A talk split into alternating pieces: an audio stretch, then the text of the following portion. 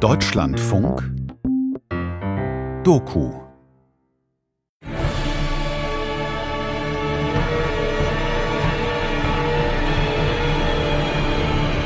Schrille Töne, Cluster, atonale Sachen, Sachen, die sich aus der Harmonik entfernen, die sich von angenehmen Hörgewohnheiten entfernen, die erzeugen Angst und Horror.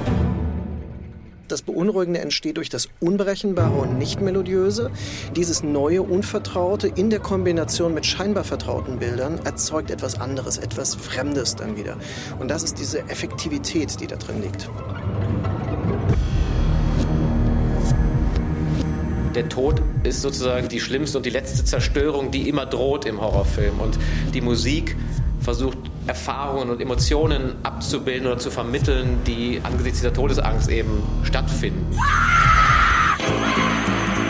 Ja, nee, ein Zombie hing am Glockenseil. Das war der erste Fulci-Film, den ich gesehen habe und den empfand ich als so grausig, dass ich die Augen zugemacht habe.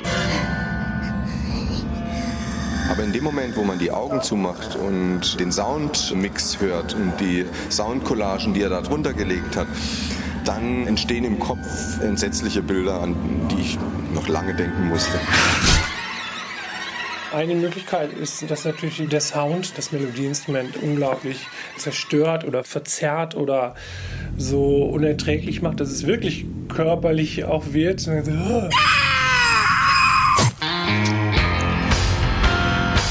Klänge des Grauens. Musik und Geräusch im Horrorfilm. Ein Feature von Raphael Smarzow. Zu Besuch im Hamburger Studio der Filmkomponisten Stefan Will und Marco Dreckötter. Hi. Ich bin Raphael. Hallo. Hallo, ich bin Stefan Will. Ich bin Marco. Sie komponierten Musik und Sounddesigns für zahlreiche Werbe- und Spielfilme. Auch für den Horrorfilm Rambock des österreichischen Regisseurs Marvin Krehn. Hier habe ich die ganzen Rambock-Musiken. Ah ja, lass mal. Lass mal hören. Okay. Wir hören mal den Klempner. Rambock spielt in Berlin und erzählt von einer Seuche, die sich in ganz Deutschland rapide ausbreitet. Die Bundesrepublik befindet sich im Ausnahmezustand. Das Militär ist im Einsatz. Nicht zuletzt auch wegen der Infizierten. Menschen, die der Virus in Zombie-ähnliche Wesen verwandelt hat. Die Protagonisten des Films verschanzen sich in einem Mehrfamilienhaus mit Blick auf den Innenhof. Die Situation wird immer aussichtsloser. Ein von der Seuche infizierter Nachbar begeht Suizid. Kann ich mal hören, ähm, weil, weil das fand ich so stark in dem Film, als Michael aus dem Fenster blickt und dann praktisch den, den, den erhängten Bodybuilder sieht. Ich fand das musikalisch unglaublich gut. Wie, wie, wie, wie, wie klingt das? Ist das dieser Sound? Ja, also das ist es ist das, dieses genau. Erschreckende? Ja. ist genau da drauf. Ist genau, das, dieser Sound ist genau auf diesen Blick. Ist auch, auch, ist auch ein Orchestercluster. Hier, eine, ähm, hier ein Kontrafagott. Und eine, äh, eine Celeste. Alles, also alles Orchesterinstrumente eigentlich in dem Fall. Ich mache das ja auch ganz gerne, Genrefilm, weil es tatsächlich so bestimmte Dinge vorgibt. Also ganz anders, als wenn du einen, einen Spielfilm machst äh, mit wechselnden oder mehrere Spielfilme mit wechselnden Themen, wo du eigentlich immer wieder völlig neu drüber nachdenken musst. Wie setze ich das um?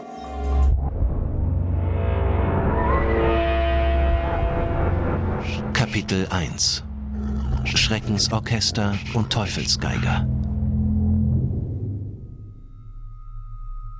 Das Interessante ist, dass ich inzwischen lange schon auch neue Musik höre und trotzdem die Wirkung der neuen Musik im Horrorfilm nicht nachlässt. Frank Henschel, Professor für Musikwissenschaft an der Universität Köln und Autor des Buches Töne der Angst, die Musik im Horrorfilm. Das heißt, ich finde nach wie vor, dass diese Musik wunderbar funktioniert im Horrorfilm. Und das wird ja auch dadurch bestätigt, dass bis heute in dem Genre dasselbe musikalische Idiom immer noch eine sehr, sehr wichtige Rolle spielt. weil sie atonal ist und weil das bei Menschen und dass die Leute mit Sachen, die anders klingen als das, was sie gewohnt sind, erstmal ein Problem haben. Je atonaler es wird, desto mehr ruft so eine Musik Unbehagen, Angst oder sowas hervor.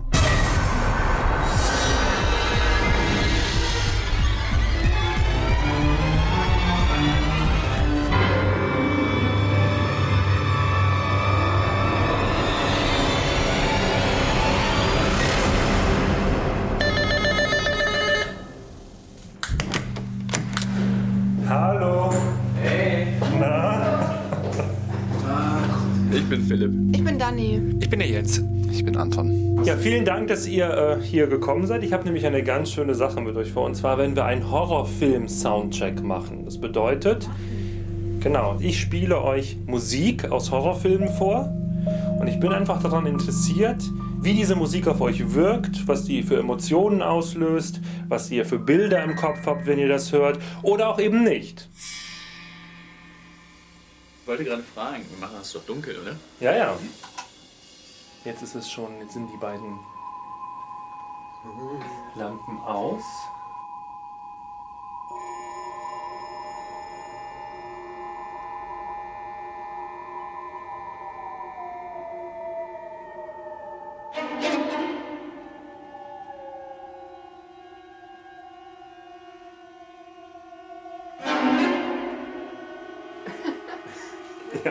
Das ist Penderecki gewesen mit De Natura Sonoris. Also ich hatte diverse Horrortropen so im Kopf, während dieses Stück lief, weil das fing an, dass ich irgendwie einen Wald, wo der Wind durch das Laub jagte, am Anfang gehört habe. Dann zwischendurch war ich bei UFOs, lassen wir das mal. Dann kam irgendwie eine Sirene und dann waren wir in meinem Kopf irgendwie in so einem verlassenen Schulhaus. Ganz am Schluss, als so richtig laut und lärmig wurde, da dachte ich, das war vielleicht aus Silent Hill oder so, als wenn jetzt plötzlich die Welt irgendwie zu ihrem düsteren Abbild wird. Das war jetzt ein Teil aus Shining. Ne? Schau dir zum Beispiel äh, Shining von Stanley Kubrick an. Andreas Marschall, Regisseur, drehte die Horrorfilme Tears of Kali und Masks. Er hat auf jeden Fall ganz viel Fremdmusik benutzt, also von Ligeti und Bartok. Diese Musik, die steht ähm, gleichberechtigt den Bildern gegenüber und symbolisiert äh, den Wahnsinn von Jack Nicholson.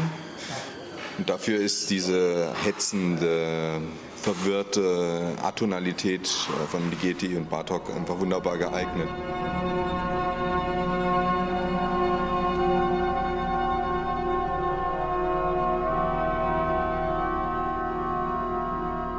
In Der Exorzist gibt es ja so einen Einsatz, einen sehr virtuosen Einsatz übrigens, von neuer Musik. Und da werden auch alltägliche Elemente damit kombiniert und dadurch befremdlich. Markus Stiegelegger, Filmwissenschaftler und Dozent an der Universität Siegen, schrieb unter anderem die Bücher Terror-Kino, Angst, Lust und Körperhorror sowie Nazi-Schick und Nazi-Trash, faschistische Ästhetik in der populären Kultur. Die neue Musik bemühte sich ja um eine Entdeckung von neuen Ausdrucksformen, neuen Kompositionsformen, auch eben neue Klänge überhaupt zu erproben. Und dieses neue, Unvertraute in der Kombination mit scheinbar vertrauten Bildern erzeugt etwas anderes, etwas Fremdes dann wieder. Ein Anruf reißt Pater Karras aus seinen Nachforschungen. Ja. Bitte, Sie müssen vorbeikommen. Sharon, Reagans Erzieherin, ist am Apparat. Sie klingt aufgeregt. Ich muss Ihnen etwas zeigen. Es ist schon dunkel, als er sich auf den Weg macht. Sharon nimmt ihn bereits draußen in Empfang. Aufgeregt gehen beide die Treppe zu Reagans Zimmer hoch. Sie frösteln. Man sieht ihren Atem. Reagan windet sich im Bett. Sie sieht nicht aus wie ein junges Mädchen, sondern ähnelt einem Monstrum, ein Mischwesen aus Mensch und Dämon, das schwer atmet und seltsame Laute absondert. Sharon knüpft Reagans Nachthemd auf. Wie aus dem Nichts erscheint auf ihrem Bauch in vernarbter Gravur der Schriftzug Hilf mir. William Friedkin, der Exorzist. Das ist nach meiner Interpretation immer Musik, die sozusagen in sich immer noch Spurenelemente der Tradition trägt, die dann konterkariert werden, sodass man also diese Spannung immer mitgeliefert bekommt. Das ehemals Vertraute ist der Musik noch eingeschrieben, aber weicht davon so stark ab, dass diese Wirkung entsteht. Könnt ihr damit was anfangen? Also so mit dieser Vorstellung, dass das unvertraut für euch war? Ich glaube eher, es ist so, dass man mit Horrorfilmen immer so Dissonanz oder sowas verbindet.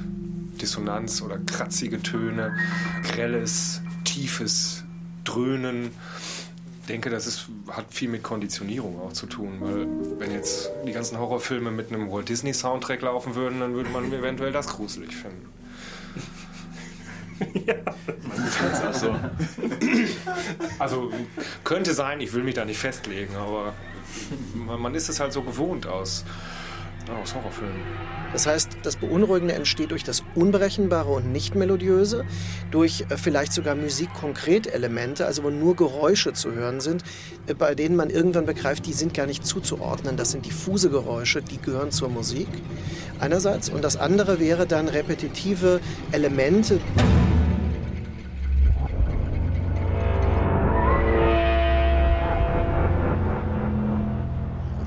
Kapitel 2 Trauma und Repetition. Also Halloween ist natürlich ein wunderbares Beispiel für das immer wiederkehrende hypnotische, äh, repetitive Piano-Motiv.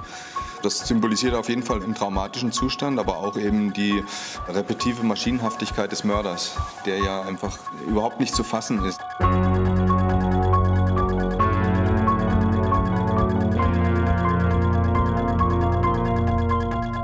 Diese Unmöglichkeit, diese Inhumanität, die spiegelt sich in diesem hämmernden, repetitiven Motiv von Halloween.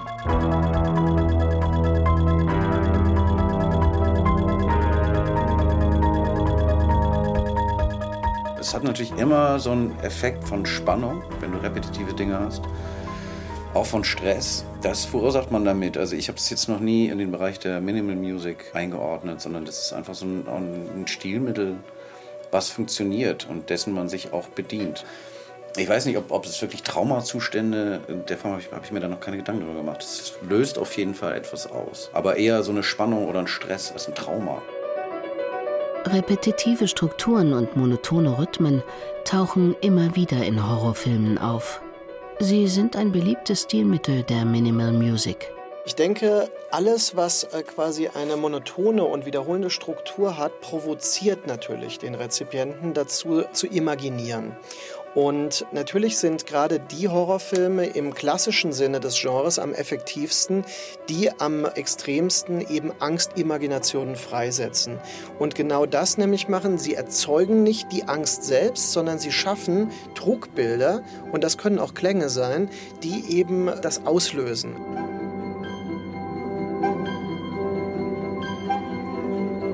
Im Vergleich zu der dissonanten Klangsprache der neuen Musik gibt sich die Minimal Music eingängiger.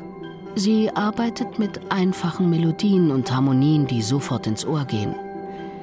Die stetige Wiederholung dieser Motive ruft allerdings psychoakustische Täuschungen hervor, klangliche Illusionen, die einen gespenstischen Effekt haben. Man nimmt etwas wahr, das in den Aufnahmen gar nicht vorhanden ist akustische Phantome. Jonathan. Jonathan wacht auf. Draußen tobt ein Sturm. Hat er gerade seinen Namen gehört? Hat ihn seine Frau gerufen? Das kann nicht sein. Anna ist doch tot. Bei einem Unfall ertrunken. Und doch meint er, sie gehört zu haben. Blitze erhellen die Küche in regelmäßigen Intervallen. Der Anrufbeantworter blinkt monoton vor sich hin. Sie haben eine neue Nachricht. Und da ist sie wieder. Die Stimme seiner geliebten Frau. Jonathan, tönt es brüchig aus dem Lautsprecher. Jonathan hört das weiße Rauschen immer wieder ab. Jonathan, Jonathan. Mit jeder Wiederholung wird er unsicherer und ängstlicher. Spricht seine tote Frau zu ihm? Was passiert hier? Jonathan. Geoffrey Sachs, White Noise. Das ist ein ganz interessanter Gedanke, dass ebenso wie man im Bild bei einem Horrorfilm mit Montagen arbeitet, die Dinge zeigen, die gar nicht da sind. Also dass man beim, in der Fantasie des Zuschauers bestimmte Bildeindrücke erzeugt, die man aber gar nicht gezeigt hat, sondern die wirklich nur durch Assoziationen entstehen. Funktioniert das auf der Audioebene natürlich genauso. Dass in der ständigen Wiederholung eines monotonen Soundtrack-Motivs der Zuschauer dann bestimmte Dinge interpoliert, die in der Musik vielleicht dann gar nicht drin sind.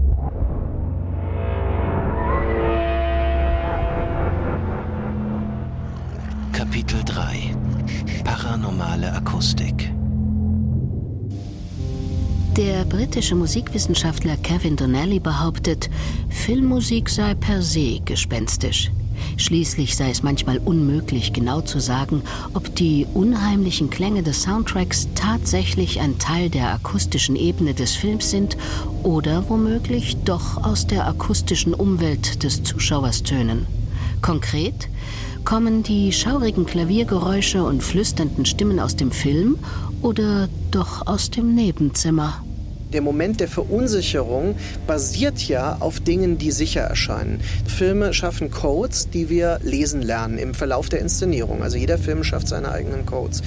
Und äh, das Horrorgenre muss sich natürlich immer wieder neue Mühe geben, diese Codes dann auch zu unterwandern, weil äh, die Verunsicherung basiert ja eben auf dem Nichtverlässlichen. Und das sind solche Momente, die also auch in den, gerade in den letzten zwei Jahrzehnten durch Raumklang, das heißt, dass etwas von hinter uns kommt und so weiter, äh, dass also uns noch mal mehr Möglichkeiten gibt, uns zu orientieren oder die Orientierung zu verlieren, wenn plötzlich ein Ton aus unterschiedlichen Richtungen auf einmal kommt. Mit Mikrofon und Aufnahmegerät geht Claire die Gänge des Hotels ab, in dem sie am Empfang arbeitet. Im Yankee Peddler Inn scheint es zu spuken. So behaupten es zumindest die vielen Erzählungen, die sich um das Bauwerk ranken. Ich möchte mit dem Geist von Madeleine O'Malley in Kontakt treten, spricht sie schüchtern in das Mikrofon ihres Aufnahmegerätes. Die Kamera schwenkt um sie herum, umschlängelt die antiquarischen Möbel und zeigt die rustikalen Räume des Hotels. Plötzlich hört Claire Interferenzen durch ihre Kopfhörer. Das Mikrofon scheint etwas aufzunehmen. Jemand spielt Klavier. Der Sound scheint aus allen Richtungen zu kommen. Über den flauschigen Teppich folgt Claire dem Klang bis zur Empfangshalle, wo ein Flügel steht. Doch niemand sitzt davor. Ty West, The Innkeepers bei äh, dem Film Ring auf der äh, Heimversion, wenn man da eine Surround-Anlage anschließt, gibt es also gewisse Momente, wo dann das Telefonklingeln von hinten aus einem anderen Raum zu kommen scheint und man sich gar nicht sicher, man soll sich ja auch nicht sicher sein, ob das nicht das eigene Telefon ist. Und man denkt, irgendwas ist da doch oder nicht oder wie und dann ein kleines Knistern, ein kleines ein Wispern. Die Fremdartigkeit ist es auch, wenn man nicht, wenn man weiß, was war das? Ach so, das war jetzt der Toaster. Kommt hin, ich habe in der Küche einen Toaster, aber wenn das dann irgendwie, das ist, dass man nicht zuordnen kann, dann ist es natürlich auch gruselig.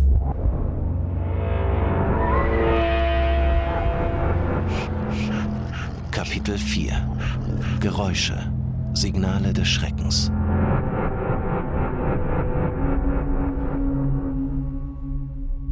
Es gibt ja so ganz viele Filme, gerade auch Horrorfilme, die auf Geräuschebene arbeiten. Ne? Also sowas wie The Blair Witch Project zum Beispiel. Das hat ja gar keinen Soundtrack, das hat ja nur Geräusche eigentlich. Und da würde mich vielleicht eine Geschichte interessieren aus eurem Leben. Gibt es sowas? Habt ihr mal ein unheimliches Erlebnis gehabt, in dem Geräusche eine wichtige Rolle spielten? Gibt es bei dir irgendwas, Anton? In meiner neuen Wohnung komme ich des Nachts nach Hause unten im Hausflur. Und mein Hausflur ist so super dunkel, ja, weil die haben das so schön renoviert, dass das alles richtig schön dunkel ist innen, ja. Und äh, es war nachts, es war spärlich beleuchtet und dann komme ich rein und dann geht hinter mir die Tür zu und dann höre ich irgendwie so einen lauten Knall von vor mir irgendwo. Ne? Man konnte zwar alles sehen, ja. Es kam wahrscheinlich dann irgendwie aus irgendeiner Wohnung raus. Ne? Dann bin ich einfach nur ganz schnell ja, in meine Wohnung gegangen. Ich wollte damit nicht so viel zu tun haben. Es war mir gruselig. Es war mir richtig gruselig. Weil da war niemand. Ja. Also ich persönlich glaube, dass Geräusche sehr häufig die Funktion haben, die Anwesenheit von etwas Ungreifbaren, Unbekannten oder so nahezulegen. Der Horrorfilm setzt einfach sehr stark diese Wirkung ein. Man hört ständig irgendwelche Geräusche.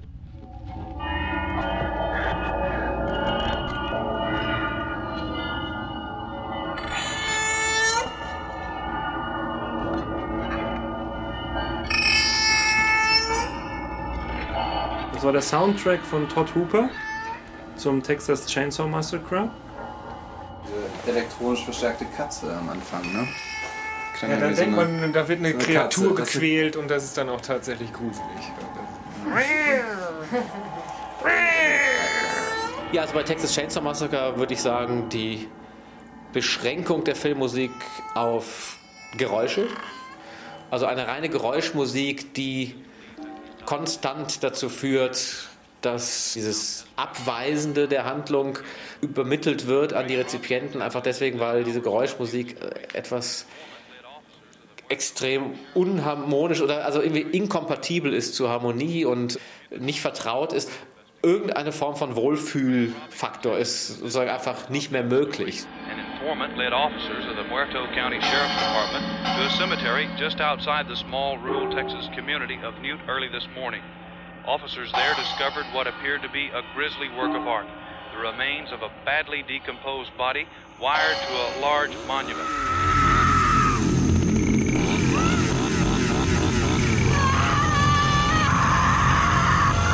Bassdröhnen, das spricht Urinstinkte der Flucht an. Denn wo kam das vor? Natürlich, wenn irgendwas äh, Riesiges im äh, Anrollen war oder gewissermaßen ein Erdbeben drohte. Das heißt, das spricht immer noch den Fluchtmechanismus an. Man nimmt das sinnlich wahr und will weg. Angst wird ausgelöst. Dani, was geht so in deinem Kopf vor, wenn du solche tiefen Basstöne hörst? Ja, also ich sich das- verbinde sowas irgendwie mit, mit Horror, also das ist sowas Düsteres und äh, also für mich war das jetzt mehr ein Geräusch als Musik, ne? Aber also ich kann mir das gut in einem Horrorfilm vorstellen. Und es gibt auch in empirischen Arbeiten die Hypothese, dass die Angst vor Geräuschen eine Urangst des Menschen ist, weil die Wahrnehmung von Geräuschen als auslösendes Moment für Angst ein ganz wichtiger Mechanismus für die Vermeidung von Gefahr war. Also eben weglaufen oder schnell gucken, reagieren. Da ist das Geräusch, auch weil man eben nicht auf das Sichtfeld eingeschränkt ist, sondern es kann von allen Seiten kommen. Das scheint eine äh, Funktion, evolutionär bedingte Funktion des Geräusches zu sein, die dann eben äh, auch in dem Soundtrack von Horrorfilmen wiederkehrt.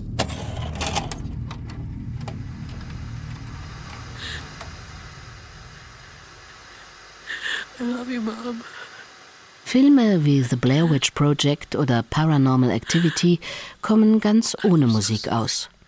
Sie basieren auf sogenannten Found-Footage-Aufnahmen.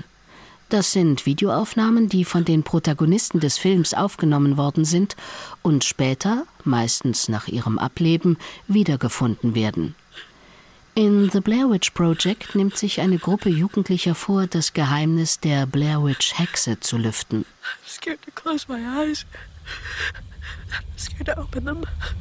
Paranormal Activity porträtiert zwei Schwestern, die von einem Dämon geplagt werden. Der Horror wird ausschließlich durch plötzlich einsetzende Geräusche hervorgerufen. Dazwischen herrscht Stille. Blick in Wohnzimmer und Küche. Wir sehen mit den Augen einer Kamera, die langsam zwischen den zwei Räumen hin und her schwenkt. Es ist sehr still. Eine Babysitterin sitzt am Küchentisch und liest. Die Kamera schwenkt ins Wohnzimmer.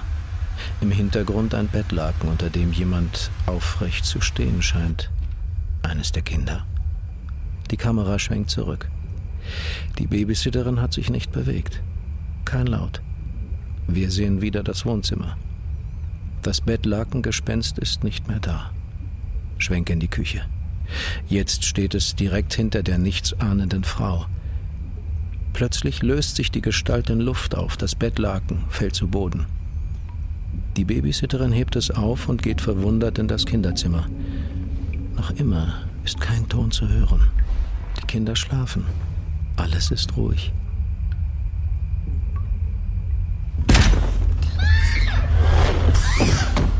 Plötzlich ertönt ein wummerndes Geräusch und die Babysitterin kriegt einen Schlag verpasst. Der Dämon ist da.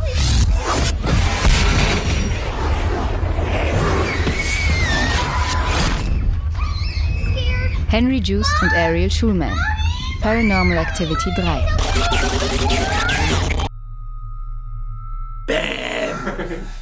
funktioniert auch bei mir zu Hause in der Küche, wenn ich da sitze mit dem Rücken zur Tür und die schlägt zu oder so. Weil, Ja, sowas äh, Plötzliches halt. Und wenn da eine. Person ist, dann mache ich die richtig auch zur Sau in dem Moment.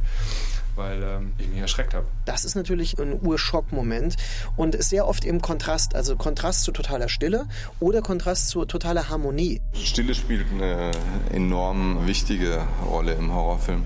Ich würde es mal mit einem Popsong vergleichen oder einem Rocksong. Es gibt im, beim Rocksong immer den Break, der dann den Drive nochmal verstärkt oder das so ein Moment des Hoppla, jetzt geht's los. Die Kunst ist, äh, den Schock immer in dem Moment kommen zu lassen, wo man ihn nicht erwartet.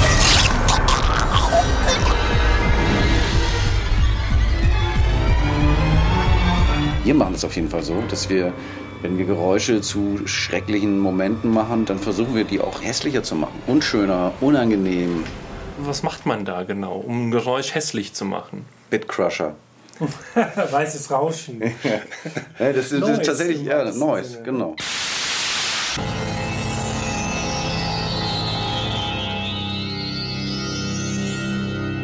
Also alles, was sich entfernt von einer schönen Tonalität oder so, oder auch von Geräuschen, wie man sie kennt, das wird ja auch ganz viel mit menschlichen Stimmen gemacht, gerade in Horrorfilmen. Wenn du eine schöne menschliche Stimme hast und zerhackst die oder verzerrst sie auf eine unangenehme Art und Weise, dann löst das Horror aus, weil es irgendwie auch die Zerstörung oder die Kaputtheit eines Körpers repräsentiert, sehr direkt sogar.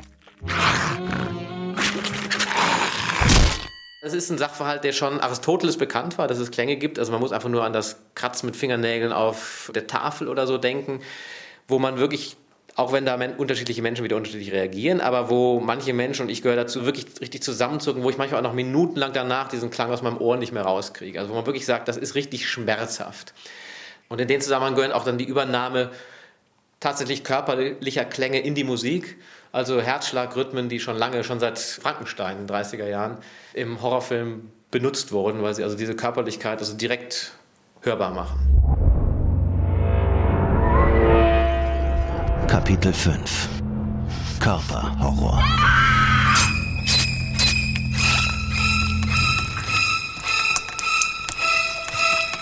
Ich finde, das war eine geniale Idee von ja. Bernard Herrmann, dass Musik lautmalerisch sein kann. Er hat es brillant umgesetzt. Der hat die Bewegung gesehen und dann hat er sich überlegt, wie kann ich das, so was Spitzes, Scharfes, Gefährliches, wie kann ich das in Musik umsetzen?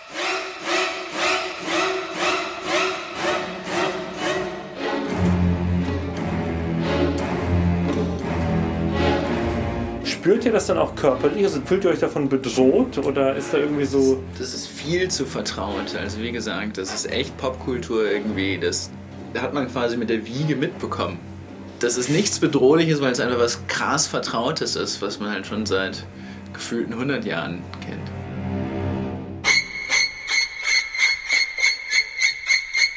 Dieses Geräusch hat ja auch sowas Stechendes. Ne? Das ist ja auch nicht umsonst, dass es in der Duschszene passiert der das Messer in den Körper fährt. Das ist aber auch gut gemacht. Ne? Also da kommt dann noch eine Stimme dazu, dann kommt noch eine Stimme dazu.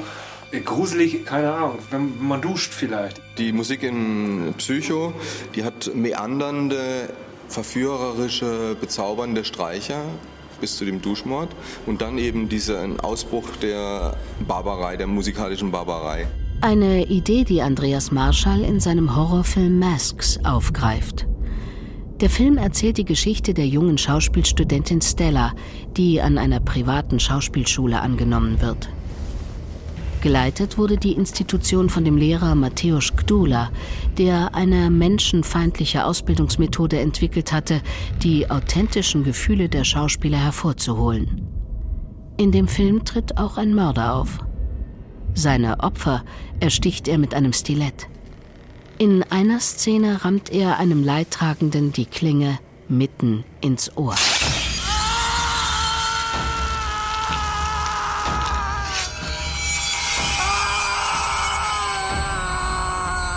Ein Sinuston, der an einen Tinnitusklang erinnert.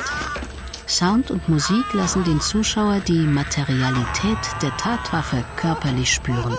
Diese Szene ist ein gutes Beispiel dafür, wie stark ich versuche, dem Zuschauer eine körperliche Sensation zu geben und den Zuschauer körperlich den Schmerz des Opfers fühlen zu lassen. Wenn man das im großen Kino sieht mit maximaler Lautstärke, dann tut das wirklich körperlich weh, dieser Ton. Solche Effekte kommen da öfters vor in Masks.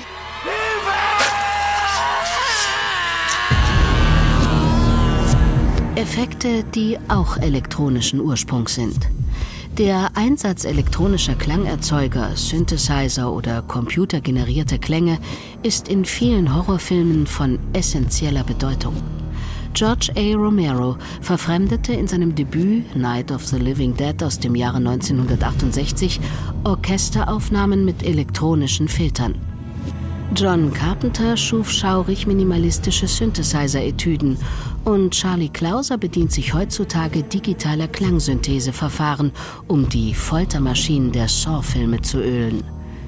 Elektronik versinnbildlicht nicht nur neue Mittel zur Herstellung seltsamer und unheimlicher Sounds, sondern verweist auch auf die Weiterentwicklung des Horrorgenres, seine Reifung. Kapitel 6 Elektronische Interferenzen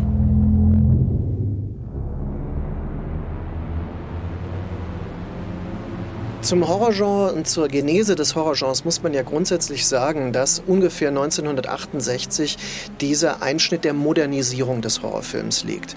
Die Modernisierung des Horrorgenres bestand vor allem darin, dass eben nicht mehr zeitlich entrückte Szenarien, also das heißt in der Vergangenheit liegende Szenarien eine Rolle spielten, sondern dass der Horror in der Gegenwart stattfand und vor allem auch in der urbanen Gegenwart.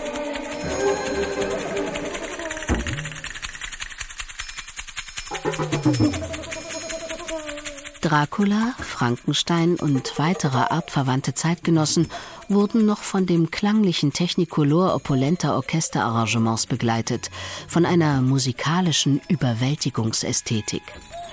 Einem Sound, der die Atmosphäre von Burgruinen, Katakomben und Schlössern in Szene setzte.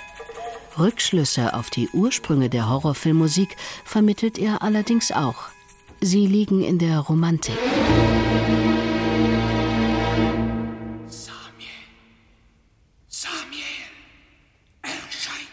Da kann man ganz klar sagen, dass mit der Modernisierung der Horrorsujets, also der Verlagerung von dem klassischen Gothic-Horror in die aktuelle Gegenwart, auch neue Klänge gefordert waren.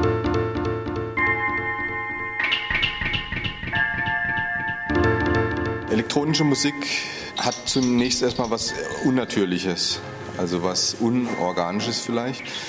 Ja, was uns befremdet, was uns unheimlich vorkommt. Und ich denke mal, als die ersten elektronischen Sounds aufkamen in den 60er Jahren, da hat es die Leute wirklich verstört. Und inzwischen sucht immer noch jeder Filmkomponist für einen Horrorfilm nach fremdartigen, äh, befremdenden und erschreckenden Sounds. Und da ist einfach die elektronische äh, Technik ein sehr gutes Instrument dafür. Liedinstrumente, die sowohl nach Marimba als auch Violine klingen oder irgendwas dazwischen. Und ich frage so, was ist denn das jetzt? Und diese neuen Klänge mussten natürlich also der Alltagserfahrung irgendwo entsprechen. Das reicht natürlich also von Störgeräuschen, also Radiostörgeräusche, wie man sie bei äh, Texas Chainsaw Massacre äh, findet, bis hin eben zu solchen Motiven wie das äh, Wiegenlied aus Rosemary's Baby, das durchaus einen Werbejingle-Charakter ja fast hat. Ja, also man könnte sich das in einem Werbeclip vorstellen. Und das sind aber natürlich moderne Alltagserfahrungen und die werden leicht verschoben und in dieser Verschiebung unheimlich.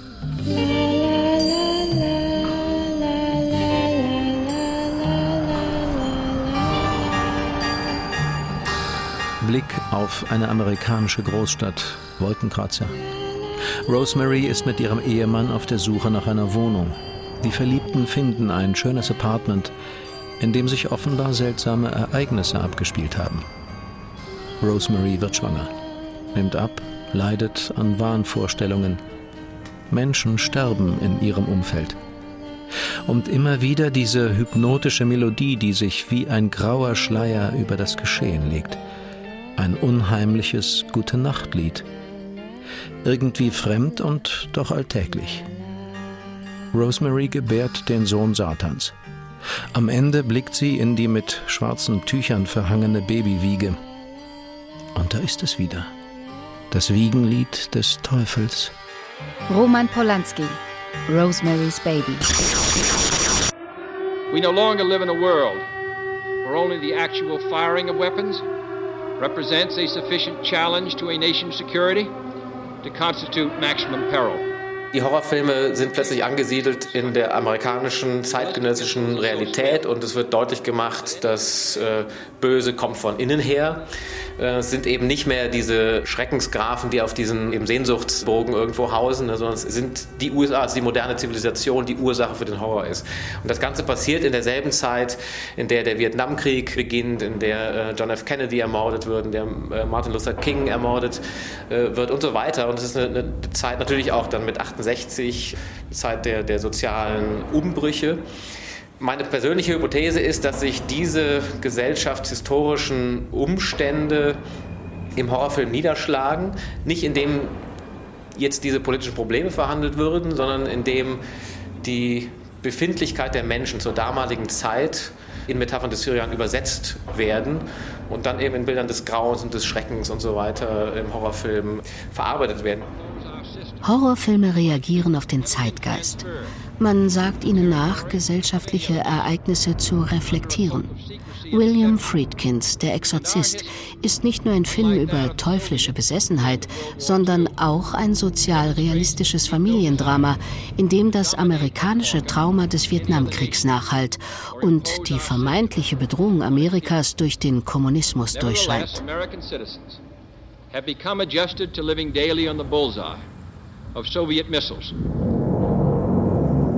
Ich denke, die Geschichte hat ja quasi eine Modernisierung zunächst auf eine positive Weise erlebt. Also das heißt, es gab plötzlich die Möglichkeit, Dinge massenweise herzustellen. Es gibt also die Fabriken und was weiß ich, Arbeitsplätze wurden geschaffen. Und dann gab es natürlich die dunkle Seite der Modernisierung. Und das ist natürlich die Welt des Holocaust und der Konzentrationslager. Und aus dieser ähm, Ambivalenz ja, in der Wahrnehmung der modernen Welt und des modernen Lebens, die man quasi ja, als komplettes Bild haben muss, entstehen eben eben auch die Licht- und Schattenseiten der Kompositionstechniken. Ja? Und äh, das ist mit Sicherheit etwas, was man weder aus dem Film noch aus der Musik verleugnen kann.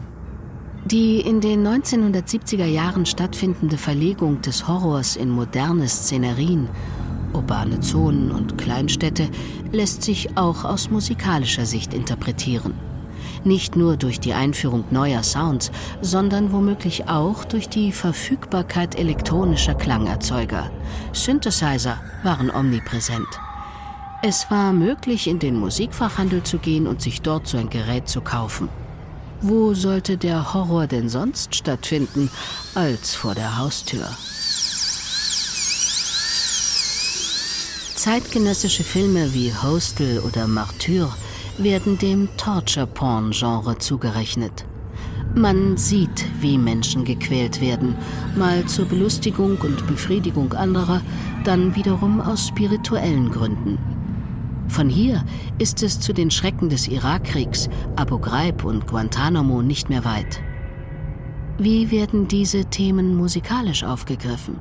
Wie klingen Digitalisierung, Terrorismus, Finanzkrise und die kriegerischen Dispute des 21. Jahrhunderts im zeitgenössischen Horrorfilm?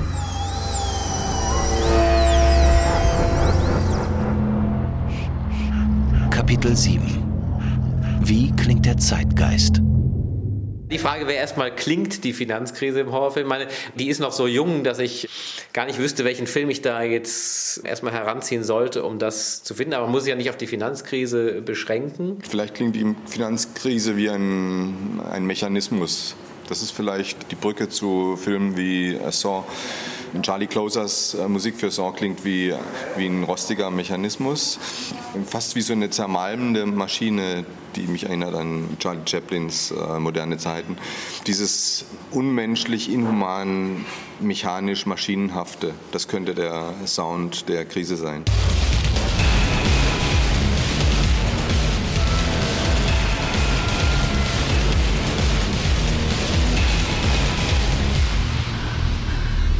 Ich bin aufgewacht und hatte den Geschmack von Blut und Metall im Mund. Erinnert sich Amanda. Die Kamera zeigt den Kopf der jungen Frau, der von einer monströsen Apparatur umschlungen ist. Ein schlecht ausgeleuchteter Kellerraum. Plötzlich geht ein Fernseher an. Die Bildqualität ist körnig. Eine Puppe beginnt zu sprechen. Amanda, ich möchte ein Spiel spielen. Um die teuflische Maschine von ihrem Körper zu lösen. Muss Amanda einen Schlüssel finden, der im Bauch ihres sedierten Mithäftlings versteckt ist. Amanda steht auf und löst damit den Mechanismus aus. Die Zeit beginnt zu laufen. Eine Uhr fängt an zu ticken. Harte Industrial-Klänge und seltsame elektronische Geräusche begleiten den Eingriff Amandas an ihren Mitgefangenen, der mittlerweile wieder zu Bewusstsein gekommen ist. Ein Bildersturm aus hektischen Bewegungen und digitalen Effekten. Panik.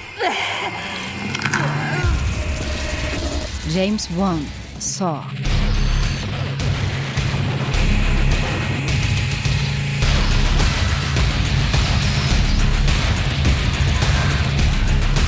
Horrorfilme, wenn sie wirklich effektiv sein wollen, müssen nicht nur Urängste, also universale Urängste reflektieren, sondern auch eben zeitgemäße Ängste. Und das Phänomen, das man eher polemisch als Torture Porn bezeichnet, das ich ja auch in meinem gleichnamigen Buch als Terrorkino bezeichne, hat zum Teil auf der Soundtrack-Ebene quasi solche Versuche, sich mit gegenwärtigen Phänomenen auseinanderzusetzen, in Form zum Beispiel von Collagen. Wenn man den Anfang des Films uh, The Hills Have Eyes von Alexandre Aja zum Beispiel betrachtet, da sind also ganz bewusst so diese fragmentierten Wahrnehmungsstrukturen, ja, die wir also in unserer hypermedialen Gegenwart haben, sind vermengt. Da gibt es Bezüge natürlich zu Umweltverschmutzung, aber auch zu militärischen Experimenten, zu Geheimhaltung, zu Korruption. Also all solche Dinge werden so vermischt. Wenn man an Silent Hill denkt, wo zum Teil einfach die Geräusche, die man mit Computerspielen verbindet, mit der Filmmusik irgendwie total verschmelzen. Und solche Sachen hat man immer wieder in neueren Horrorfilmen. Auch dass die Geräusche von diesen modernen Medien völlig mit Sounddesign, Geräuschmusik, Filmmusik verschwimmen. Wenn wir jetzt eine fortgeschrittene Erfahrung haben mit äh, digitaler Ästhetik auf der Klangebene und auf der Bildebene, ist es natürlich so, dass die Ansprüche auch steigen an äh, die Inszenierungen dessen. Und ich denke, dass die Popularität, die zum Beispiel die Saw-Reihe hat, bei einer bestimmten Generation von Zuschauern, und ich rede wirklich von jugendlichen Zuschauern, und für Jugendliche ist diese Serie ja gemacht, ja, nicht für Erwachsene, ja, für die sie freigegeben ist. Das heißt also, dass dieses Publikum schon seine Medien- und Alltagserfahrung gespiegelt sieht, in dem, was natürlich von außen total verstörend wirkt. Und dabei geht es um Körpererfahrung. Es ist eine Körpererfahrung aus dem Negativen. Also in dem Zerlegen äh, wird der Körper gleichzeitig neu gewürdigt und neu äh, konstruiert. Das ist nur sehr zynisch. Das ist es zweifellos und man kann das kritisieren, aber es hat eine innere Logik und die entspricht genau dieser Wahrnehmung.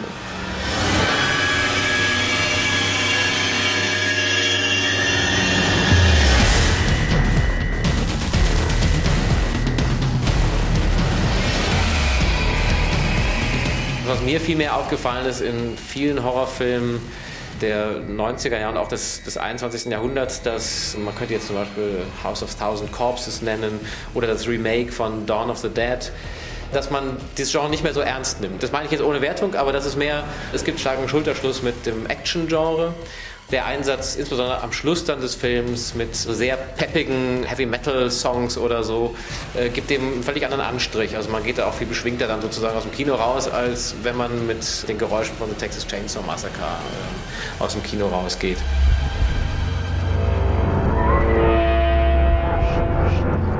Kapitel 8 Pop Goes the Horror Score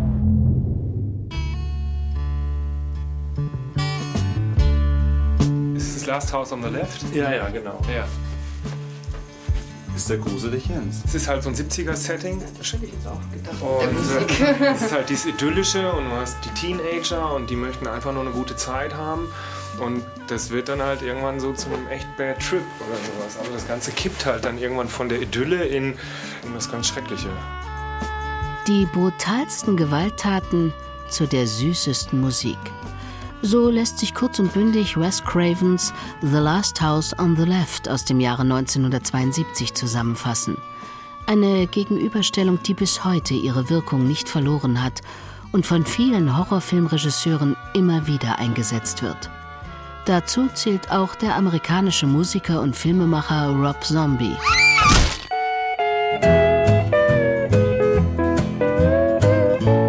Nehmen wir The Devil's Rejects. Massive Gewaltakte wären kombiniert mit dem bewussten Einsatz von Amerikaner-Folkmusik. Das heißt auch Country zum Teil, aber eben mit Musik, die man ganz klar mit einer idealisierten amerikanischen Frontier- oder Gründungsmentalität verbindet.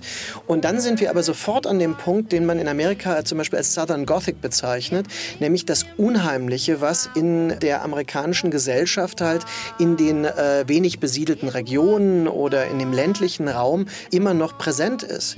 Es gibt Staaten wie South Carolina, wo immer noch Schwarzbrenner irgendwo hausen und so weiter, wo diese Fantasie der Backwood-Horrorfamilie, wie man sie auch in Texas Chainsaw Massacre und sowas sieht, noch präsent ist. Und die ist engstens verknüpft mit dem amerikanischen Gründungsmythos. Holy Miss Molly got me alive!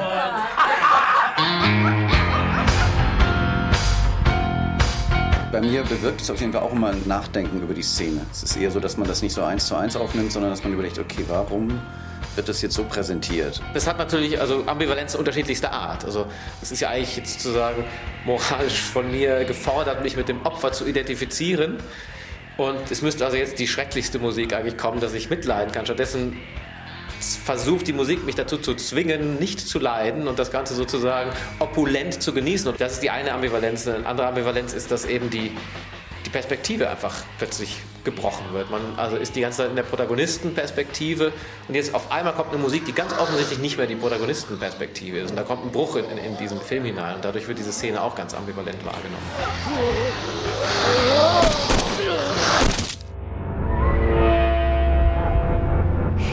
Kapitel 9 Infantile Schauer. Kinder im Horrorfilm.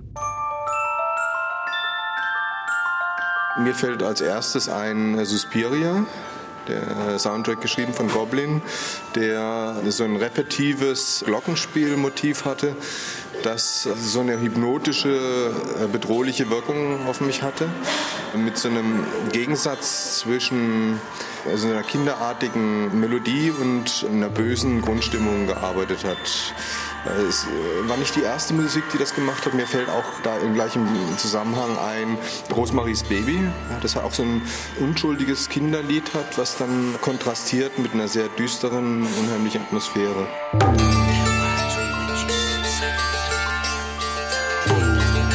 Wir hatten noch nie Kinder im Horrorfilm. Dann, klar, kommen natürlich so naheliegende Ideen, wie es auch schon viele gemacht haben, mit kindertypischen Instrumenten. Klar, Kinderinstrumente, Toy Piano oder so. Vielleicht eine Blockflöte finde ich durchaus gruselig. Genau, das macht es ja auch doppelt gruselig. Also Kinder sind ja eigentlich per se erstmal natürlich was Unschuldiges, Harmloses. Ich glaube, es macht es doppelt schlimm, wenn das dann irgendwie bedrohlich wird. Und wahrscheinlich reichen da so einfache Mittel. Da braucht man gar kein unglaubliches Getöse, sondern da reichen kleinste feine Töne, um den Horror darzustellen. Damien feiert Geburtstag. Kinder toben über das prächtige Anwesen der Familie Thorne, die den Jungen adoptiert hat. Schnitt. Damien fährt Karussell. Man hört eine Spieluhr.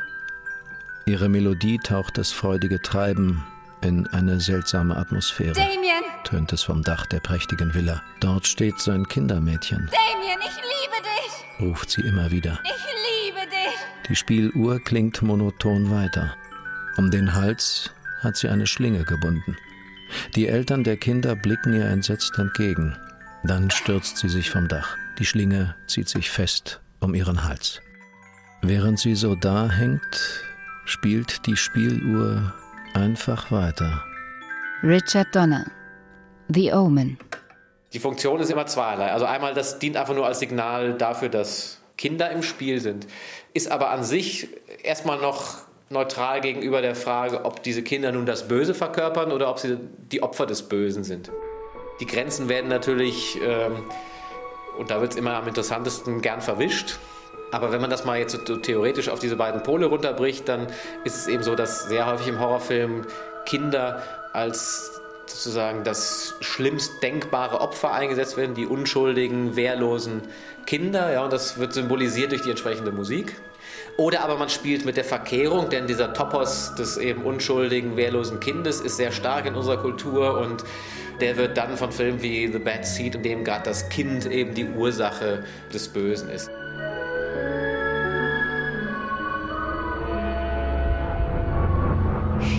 Kapitel 10 Religion und Ritual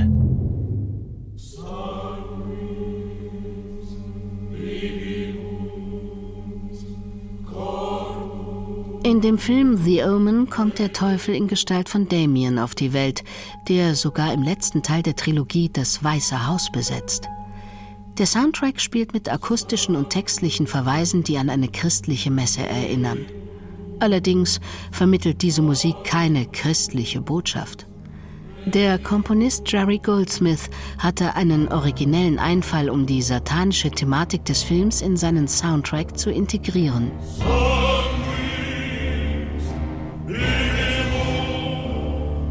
Es wird einfach unter anderem die DSI-Sequenz zitiert. Das ist eine Sequenz, die sich eben schon auf das jüngste Gericht bezieht. Die Musik wird dann aber nochmal umgekehrt, also die Intervalle werden genau gespiegelt, das heißt, das Motiv wird abgewandelt und zwar auf eine Art und Weise abgewandelt, wie man das aus den Gothic-Szenen kennt. Das ahmt Jerry Goldsmith nach und er spiegelt dann verkehrt genau diese, diese Sequenz. Das andere ist, dass diese tiefen Instrumente und dieser Gesang sehr stark an eine satanische Messe erinnern. Der Witz ist nur, dass sich eigentlich die Musik von der Messe gar nicht wirklich unterscheidet und der Text auch nur, wenn man sich genau auf das Lateinische einlässt und dann feststellt, es sind auch noch Versatzstücke aus der christlichen Theologie, die einfach nur neu zusammengesetzt werden und dann dadurch, dass auf die Eucharistie angespielt wird und eben das Trinken von Blut und das Essen von Fleisch, was dann plötzlich wie ein satanischer Ritus klingt. Choräle, rituelle Gesänge, Beschwörungen, Engelschöre und dunkle Baritone, geistliche Musik. Man hört sie in Brian De Palmas Carrie oder in John Carpenters The Fog. In dem Film Carnival of Souls öffnet der Sound einer Kirchenorgel ein Portal ins Jenseits. Darüber hinaus spielen Horrorfilme immer wieder mit religiösen Thematiken. Das beweisen zahlreiche Exorzismusfilme von The Last Exorcism bis hin zu The Devil Inside. Einer der Gründe ist der, dass natürlich die Religion bis in die Gegenwart sozusagen die gesellschaftlich legitimierte Dimension ist, in der das Surreale einbrechen darf. Die Empfänglichkeit des Horrorfilms für religiöse Klänge und Thematiken liegt aber auch im Moment des Religiösen begründet. Erfahrungen des Heiligen waren schon immer eine ambivalente Angelegenheit. Erlebnisse auf der Schnittstelle zwischen Faszination und Schaudern. Die Verarbeitung religiöser Themen im Horrorfilm verweist auch auf die religiösen Qualitäten dieses Genres. Für manche Zuschauer ist das Betrachten dieser Filme eine religiöse Handlung, ein Ritual, das bestimmten Gesetzen gehorcht und immer wieder durchgeführt werden muss, eine Zeremonie des Schreckens in Klang und Bild.